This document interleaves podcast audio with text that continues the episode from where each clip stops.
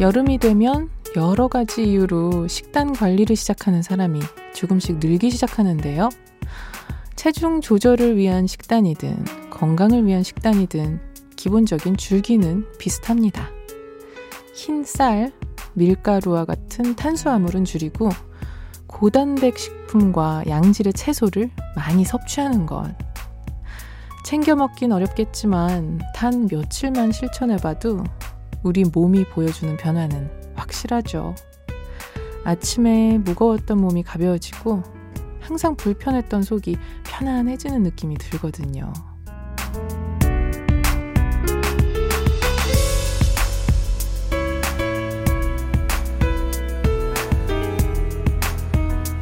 때로는요, 신체 건강을 위한 식단 관리처럼 우리의 마음을 위한 긍정적인 감정 편식도 필요한 것 같아요. 누군가 나에게 쏟아내는 감정들을 있는 그대로 흡수하지 말고 꼭 필요한 감정들만 받아들이는 거죠. 그러다 보면 다른 사람의 한마디 때문에 한껏 무거워졌던 내 마음도 조금씩 가벼워지지 않을까요? 안녕하세요. 여러분께 보내는 133번째 밤편지. 저는 김이나입니다.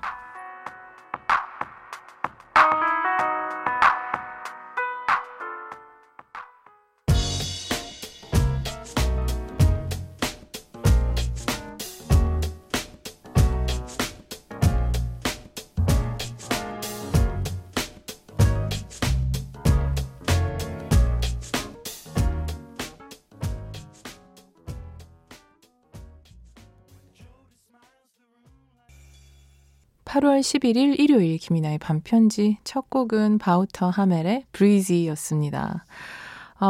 진짜 식단 관리 어떻게 좀 해보신 적이 있으신가요? 요즘 또 인기 있는 거는 얼마 전에 막 실시간 검색어에 오르고 해서 처음 알았는데 무슨 고지방, 저탄수, 식단 무슨 그런 법도 있더라고요. 그래서 아니 고지방 음식을 먹는 게 뭐 몸에 좋을 리가 없잖아 했는데 그것도 다 논리가 있더라고요. 그래서 아 저것도 다 논리가 있구나. 근데 한결같이 다 탄수화물이 문제라고.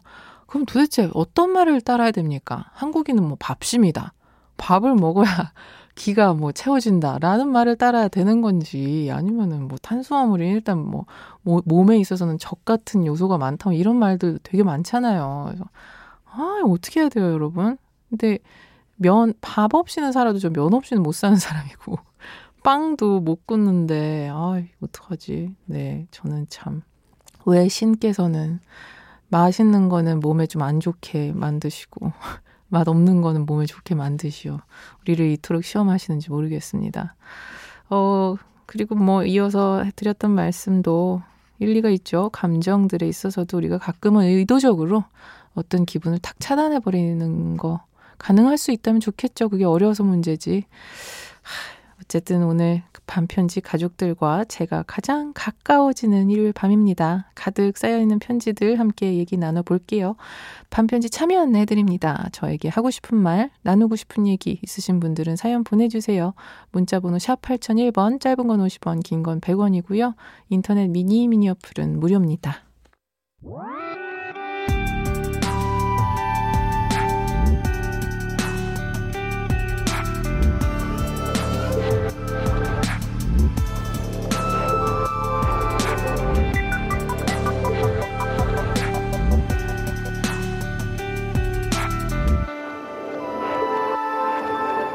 김이나의 밤편지.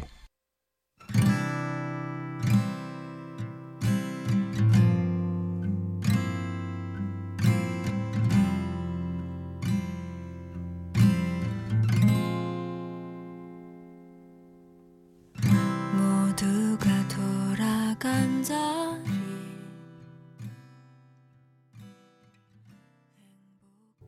김이나의 밤편지 한희정의 내일 듣고 오셨습니다. 쌓여있는 사연들 함께 들여다봅시다. 3086님께서 씨앗이 첫 싹을 피울 때까지의 인내와 고난이 수반하듯 저도 첫 싹을 피우기 위해 그 과정을 겪고 있어요. 저는 미대 입시를 준비하고 있는데 참 쉽지가 않네요. 그렇지만 이 순간도 모두 견디고 나면 전보다 더 아름다운 사람이 되겠죠? 내년 이맘때쯤 대학생의 신분으로 문자 보낼 수 있으면 좋겠어요. 미대생이 된다는 건 도대체 어떤 느낌일까요? 그러게요. 저도 미대생이 안 돼봐서 모르겠지만 생각보다 왜 그렇지 않나요? 어른도 그렇고 직장인이라는 것도 그렇고 이게 내가 되기 전에는 저게 되면 어떨까 싶은데 막상 되고 나면 아무런 달라진 게 없는 그냥 문지방 하나 넘은 것 같은 그런 것들이더라고요. 비행기 타서 구름 속에 들어가면 딱 그런 느낌이었어요. 어릴 때 처음. 구름 보면 항상 저 안에 들어가면 도대체 어떤 느낌일까? 막 거품 속으로 들어가는 그런 기분일 것 같았거든요. 그런 무언가를 보게 될 줄 알았는데 들어가면 그냥 왜 안개 심하게 끼인 날 같잖아요. 그 구름이 형체가 없고 멀리서 보면 분명히 형체가 있고 막상 그 안에 들어가면 형체가 없는 것. 미래는 어쩌면 구름이 아닐까. 그럴듯하고 아무것도 아닌 얘기였네요. 죄송합니다. 미대생. 반드시 그 신분이 되어서 문자 한번 보내주시면 좋겠습니다. 아니어도 좋고요. 정주리님, 며칠 전 친구 만나고 청계천을 지나는데 손잡고 지나가는 커플을 봤답니다. 누군가랑 손잡고 걸어본 지가 1년이 지난 것 같은데 마음이 많이 헛헛하더라고요. 특히 시작하는 커플들이 처음 그 손을 잡을 때 정말 찌릿찌릿하잖아요. 그 설렘들은 다 어디에 숨어 있는 걸까요? 그 설렘들은 불확실함 속에 숨어있죠. 약간 불안정함 속에 항상 숨어있죠. 아이러니하게도. 그리고 안정감이라는 게 생기고 확신이 생기고 이러면서 우리는 점점 설렘이라는 감정이랑은 좀 멀어지는데 참 그게 돌이켜봤을 때 아름다운 감정인 것 같아요. 설렘은. 막상 그 설렘이 ing 중일 때는요. 보통 고통스러워더래요. 남들이 볼 때 좋아요. 이것도 그러고 보면 구름 같네요. 멀리서 볼 땐 아름답지만 막상 안에 들어가면 모든 게 희뿌옇고 뭐가 뭔지 모르겠어.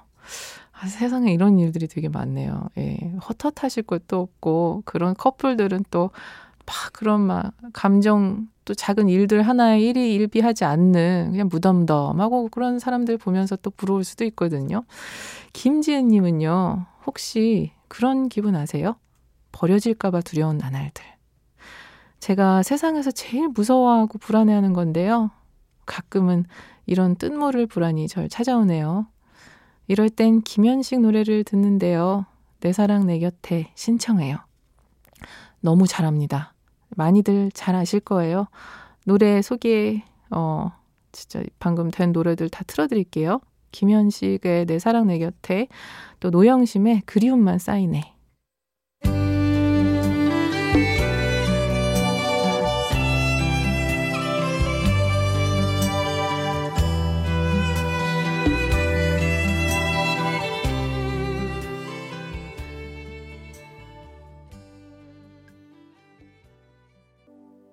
김현식의 내 사랑 내 곁에 또 노영심의 그리움만 쌓이네까지 듣고 왔습니다. 계속해서 사연 만나볼게요. 0634님. 밤디 얼마 전 제 딸이 시험을 준비한다고 사연을 보낸 적이 있는데 드디어 합격했습니다. 모든 영광을 밤편지 드리고 싶네요. 한 개 차이로 떨어졌다는 각종 시험 사연 가끔 들었습니다. 우리 딸도 기사 자격 시험에서 한 개 차이로 떨어졌느니 하면서 세상 끝난 듯 울던 생각이 사연 들을 때마다 생각나더라고요. 학교 졸업하고 딱 1년 공부했습니다. 이번에 면접 끝나면 7급 공부할 거라네요. 너무 떨린다고 좋은 말 부탁드렸었는데 다른 시험 사연에서 해주신 말씀이 큰 도움이 되었습니다. 고맙습니다. 요즘 이나님 숨소리도 안 놓치고 다 듣고 있어요. 그리고 가끔 북 트래블러를 딸과 함께 들었는데요. 지금 회상에도 참 좋은 시간이었네요. 이제는 더 자주 같이 듣겠어요. 이제야 라디오 소리가 귀에 들어온다고 하더라고요. 오늘 밤은 평화롭게, 오늘 밤은 울지 않기를. 이 가사가 이제야 들린다네요. 밤편지 고맙습니다. 뭘 진짜 좀 보내드릴까요? 늘 그 자리에 있어주세요. 편지 또 쓸게요. 아이고. 참 이런 마음일까요? 이렇게 매사에 고맙게 느껴지시나 봐요. 저희가 뭐 해드렸다고 이렇게 고마워하시는지 제가 더 감사하네요. 어쨌든 일단 축하드리고요. 아이고야, 참 이게 그나마 약간 간추려서 소개해드린 건데 정말 가득가득 진심이 느껴지는 그런 사연이었어요. 무엇보다 그 고단한 과정 중에 제 목소리가 함께 했었다라는 게 스스로 왠지 뿌듯하고 그것만으로도 어떤 큰 선물 같은 이야기예요. 참 근데 노래 가사가 정말 필요한 사람에게 그 순간에는 잘 안 들리나? 하는 생각이 툭 들기도 해요. 정말 평화로워진 다음에서야 그 가사가 들어왔다니 힘들었을 때도 들렸으면 좋을 텐데 또 어쨌든 간에 이렇게 기쁜 소식 한 걸음에 달려와서 이렇게 길게 남겨주셔서 너무너무 감사하고요. 앞으로 자주 좋은 소식 또 막 아무것도 아닌 얘기들도 자주 남겨주세요. 기다리고 있을게요. 그러면은 이 가사 혹시 지금 힘든 분 계신다면 마음속에 닿기를 또 기쁜 일이 있어도 그냥 따뜻한 가사들이 그 마음속에 새겨지기를 바라면서 틀어드리겠습니다. 데이브레이크의 오늘 밤은 평화롭게. 오늘 엉망이었나요? 유난히 힘들었나요?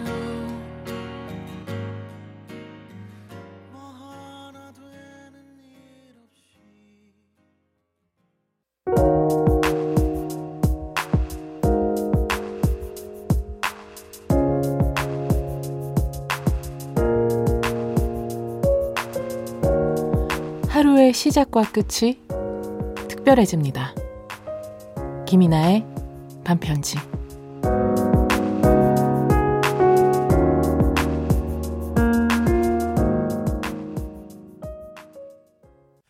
김이나의 밤편지 함께하고 계십니다. 장다슬님 사연입니다.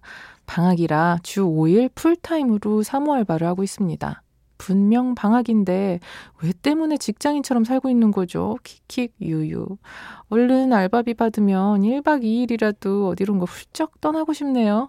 방학인데 열심히 사는 저 칭찬해 주세요. 아 이거 뭐 칭찬해야 되나? 아 아닌데 방학에는 쉬어야 칭찬을 해드리죠. 그렇지만 뭐 아 이게 쉬어야 될 때 일하는 걸로 칭찬받아 버릇하면 안 돼요. 그러면은 왠지 나중에 쉬어야 되는데 일하면서 되게 잘하고 있다고 착각할 수 있거든요. 저는 이 칭찬 거절하겠습니다. 알바비 받아서 1박 2일로라도 어디 떠나실 때 다시 한번 문자 주시면 그때 온 마음을 담아서 칭찬해드릴게요. 좀 쉬세요. 알겠죠? 김규리님, 안녕하세요. 밤디님. 처음으로 라디오에 메시지를 쓰는 불나방입니다. 다시 듣기로 밤편지 정주행하고 시간 맞으면 본방으로 라디오를 챙겨 듣고 있어요. 무슨 이야기로 저의 첫 문자를 보낼까 고민만 하다가 놓치곤 했는데 오늘 인사드리면서 가볍게 물어볼 고민이 생겨 이렇게 문자를 보냅니다. 지금 당장 저의 최대 고민이 1년가량을 힘들게 기른 앞머리를 다시 자를까 고민 중이에요. 저한텐 앞머리 있는 게 더 잘 어울리는 것 같긴 한데 앞머리 없는 게 더 편하기도 하고 특히 여름에는 기름지고 축 처져서 앞머리를 내야 할지 말아야 할지 고민이에요. 어떻게 하면 좋을까요? 밤디님도 앞머리 있으신 것 같은데 여름에 관리하시는 팁 있을까요? 어떻게 밤디님께 인사를 드릴까 고민하곤 했는데 정작 저의 첫 문자는 앞머리 고민이네요. 하하하. 아이, 큰 고민입니다. 중대사안이죠. 앞머리가 고민이 있는 사람들끼리는 알아볼 수 있습니다. 무슨 말인지 아실 거예요. 아, 저 사람 앞머리 때문에 고통받는 사람이구나 하고 바로 알 수 있어요. 특히 요즘같이 습한 날에는요. 저는 그냥 여름에 관리하는 거 없습니다. 그냥 엉망진창이 돼요. 그래서 아예 그냥 여름에는 이렇게 밖에 다닐 때는 그냥 실핀 같은 거 띠 꼽고 다닐 때도 있고 그냥 언젠가부터는 좀 신경을 좀 덜 쓰는 것 같아요. 옛날에는 이 반곱 쓰는 게 싫어가지고 어떻게든 펴고 싶고 막 이랬었는데 요즘에는 또 그냥 부시시하면은 부시시한 대로 그냥 내가 그냥 파리지행인 척하고 살게 되더라고요. 근데 너무 심하고 사람 좀 만나야 되고 이럴 때는 차에다가 그거 롤 같은 거 갖고 다니면서 쓸 때도 있었고요. 앞머리가 어울리시는 편이면은 자르는 게 난 맞는 것 같은데 여름 좀 지나고 결정해 보시는 건 어떨까 싶습니다. 너무너무 이게 고민이 될 만한 이야기라는 거 많은 분들이 공감하시리라 믿습니다. 노래 들려드릴게요. 이바디의 끝나지 않은 이야기 또 9와 숫자들의 통근버스.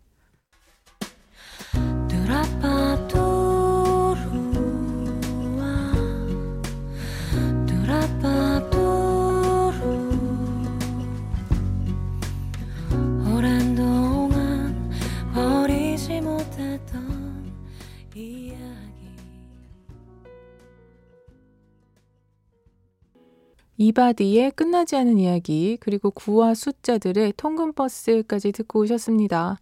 박정현님, 저는 최근은 아니지만 점점 더 혼자 보내는 시간에 즐거움을 느끼고 있습니다. 예전에는 혼자 밥을 먹는 것도, 영화를 보는 것도, 공연을 보러 가는 것도 참 힘든 일이었는데 어느 순간 용기를 내다 보니 시작이 어렵지 하다 보니까 진작에 이렇게 살 걸 싶어요. 그죠? 저는 이게 혼자 밥 먹는 거에는 아무런 부담감이 없고요. 영화는 보통 해도 좀 안 보러 가기 때문에 안 보러 갈 뿐 혼자 뭘 하는 거에는 아무 거리낌이 없습니다. 거부감이 없고요. 생각보다 사람들이 나한테 관심이 없다라는 거를 깨닫는 아주 건강한 시간이기도 한데요.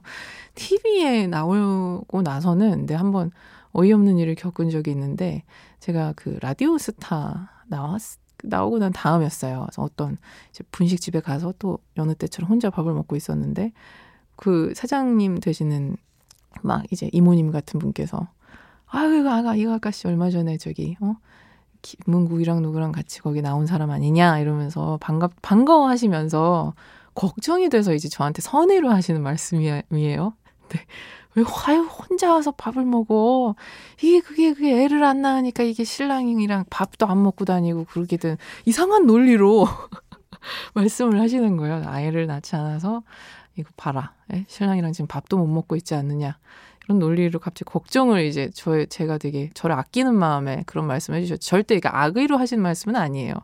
아, 근데 진짜 이게 혼자 밥을 먹는다 또는 혼자 무엇을 한다라는 게 꽤 많은 사람들에게 아직도 뭔가 좀 저 사람 외롭나? 이런 시선을 받을 수 있는 일이구나 라는 경험을 처음이자 마지막으로 했습니다. 참 웃기죠? 3193님, 오늘 친구랑 오랫동안 이야기를 나눴어요. 대학교 4년 동안 다른 친구들과 몰려다녔던 친구였는데 처음으로 단둘이 만나서 그런지 그 친구를 새로 알아가는 느낌이었어요. 막연히 좋아했던 음악을 귀 기울여 듣는 느낌이랄까요? 당연히 친하다고 생각했던 친구인데 새로운 면을 더 많이 알게 된 것 같아요. 다 같이 다니는 것도 좋지만 가끔 이런 소규모 만남을 즐겨야겠어요. 와, 너무너무 근사한 표현이다. 막연히 좋아했던 음악을 귀 기울여 듣는 느낌. 저희 월요일 코너가 바로 이런 코너거든요. 이런 느낌으로, 이런 마음으로 소개를 드리는 거예요. 요즘은 자꾸 이렇게 안 알려진 걸로 선곡하는 쪽으로 갔지만 원래는 그냥 어떤 노래든지 간에 여러분들이 아는 노래라도 이런 매력 포인트가 있습니다 하면서 막 소개도 드리고 이런 코너인데요. 그렇죠. 친구와 단둘이 시간을 보내는 것도 그러고 보니까 그거랑 똑같겠네요. 와, 생각지도 못한 포인트다. 감사해요. 이런 얘기 해주셔서. 저는 워낙에도 소규모 만남을 좋아해요. 우루루 있으면 어떤 역할로서 연기를 하는 것 같더라고요. 제가 제 모습이 아니라 그냥 무리 속에 나, 무난하고 또 이 친구들이 평균적으로 생각하고 있는 나의 어떤 모습으로서 연기를 하고 있고 2명, 3명 정도까지 같이 있을 때 가장 자연스럽고 나다운 내가 나오는 것 같아서 네, 소규모 5손가락 이상은 좀 힘들 때가 있습니다. 가끔은. 어쨌든 너무 멋진 이야기였어요. 마음에 새겨두고 싶을 정도의 표현이었어요. 노래 듣고 다시 올게요. 팀의 사랑한 만큼 그리고 이수영의 라라라.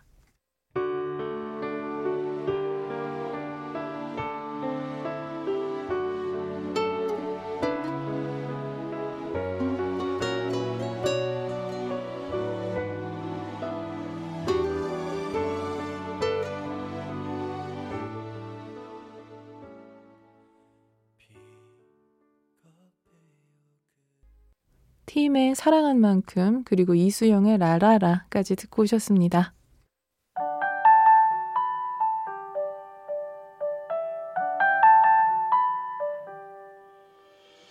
하루의 시작과 끝 여기서 편지로 쓸게요.